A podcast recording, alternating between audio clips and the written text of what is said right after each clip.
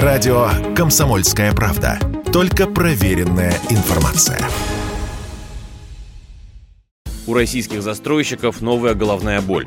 С вводом санкций западные производители высокоскоростных лифтов с отечественного рынка ушли, и теперь в этой отрасли начался дефицит. Значит ли это, что на верхние этажи новых небоскребов нам придется подниматься на своих двоих?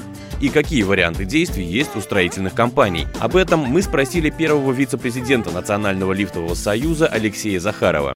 Я знаю, что, допустим, Челябинский завод э, усиленно работал над моделью, где скорость э, даже 4 метра в секунду. Э, там возникает ряд сложностей с э, лебедками, то есть ну, с исполнительными механизмами, там, да, несколько другие должны быть. Станции управления, тормоза, то есть, ну, цел, целый ряд. Если говорить о приобретении готовых, скажем так, изделий, то да, действительно, надо сейчас именно, наверное, рассматривать рынки там Турции, Китая, Южной Кореи. По-моему, лифты Южной Кореи не вошли в санкционный список.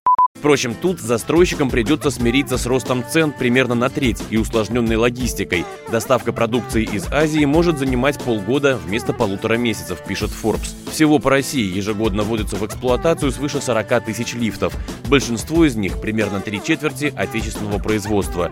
То есть ушедшие компании обеспечивали далеко не самый массовый сегмент. Это были главным образом дорогие высокотехнологичные лифты. С применением сложных, часто уникальных технологических решений. Сможет ли отечественный производитель обеспечить лифтами массовую жилую застройку? Мы спросили Алексея Захарова из Национального лифтового союза. Для обычных жилых домов местного производства более чем достаточно. Это, наоборот, добавит, подхлестнет немножко уровень производства. Более того, программа капитального ремонта, которая сейчас у нас уже не который год идет по, по замене лифтов в существующих зданиях, рынок тут оценивается, что в ближайшие пять лет не менее 150 тысяч лифтов надо будет заменить. Но здесь э, изначально программа рассчитывалась только на отечественную промышленность, ну, с, учет, с учетом э, союзного государства Беларуси, там большой завод на Могилеве находится, который э, порядка там 10% э, на рынке может, э, скажем так, обслужить. Необходимо решить некоторые вопросы э, по, скажем, электронным комплектующим, а в остальном никаких проблем сильных я не вижу.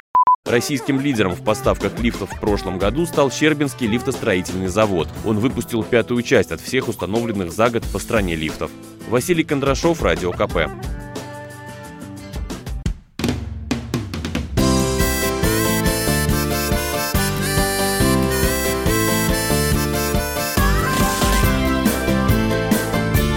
Лето.